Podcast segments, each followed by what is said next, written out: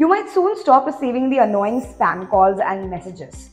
TRAI has been working really hard to tackle fake calls, promotional calls, and fake slash push SMSs. It has ordered all telecom companies to install AI spam filters in their smartphone call and message services to protect users.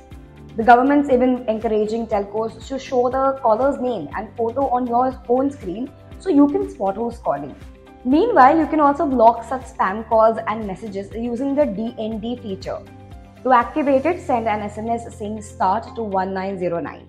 Your network provider will send you a list of categories with their corresponding codes. You can then choose specific codes to block those categories. Note that it may take up to 24 hours for the feature to become active. However, if messaging the number doesn't work, you can contact your network provider to activate the DND service. Hope you found the content informative and for more such insightful stories, stay tuned to Knowello.